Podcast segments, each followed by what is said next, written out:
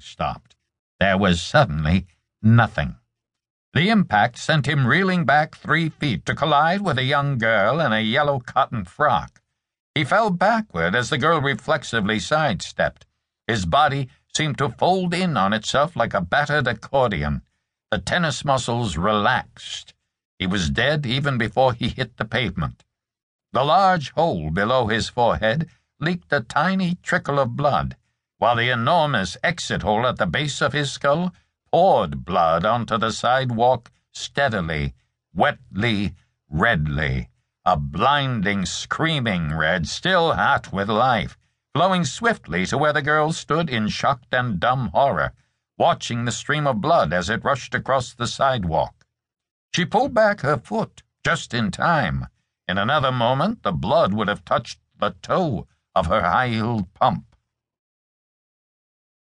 Detective Steve Carella looked down at the body on the sidewalk and wondered how it could be that ten minutes ago, when he left the precinct, there were no flies. It was too early in the season for flies, and that now, as he looked down at the dead man whose blood had stopped flowing, the pavement was covered with flies.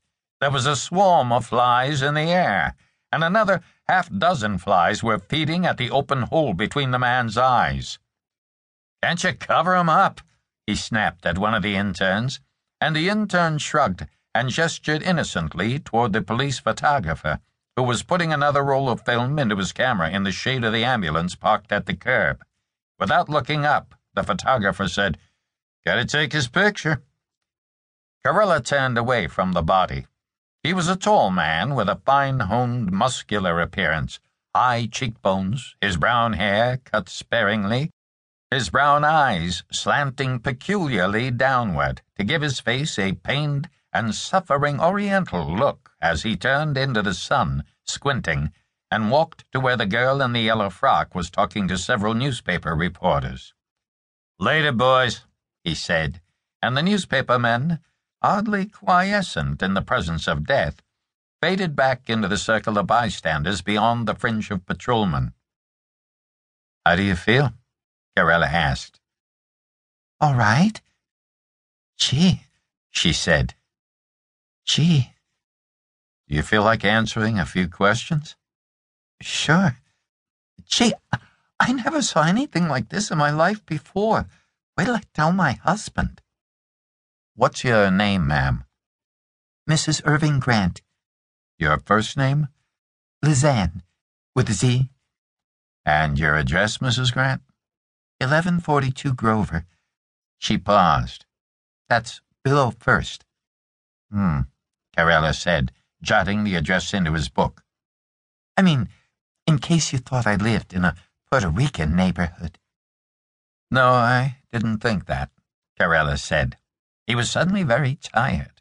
There was a dead man covered with flies on the pavement, and a possible witness to the shooting was worried about whether or not he would think she lived in a Puerto Rican neighborhood.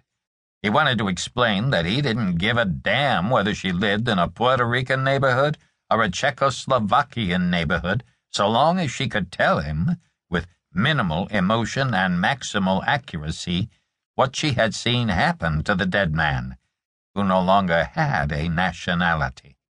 He gave her an over the pencil glance that he hoped was withering enough, and then he said, Can you tell me what happened? Who is he? Mrs. Grant asked. We don't know yet. We haven't looked him over for identification. I'm waiting until the photographer is finished. Can you tell me what happened? I was just walking along when he bumped into me. She shrugged. Then he fell down, and I looked at him, and he was bleeding. Gee, I'm telling you, I never. What do you mean he bumped into you? Well, he backed into me, really. He'd been shot already? Is that it? And he fell backward against you?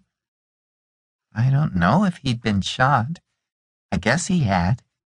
Well, did he stumble backward or fall or what? I don't know. I wasn't paying any attention. I was walking along, that's all, when he bumped into me. All right, Mrs. Grant. What happened then? Then he just fell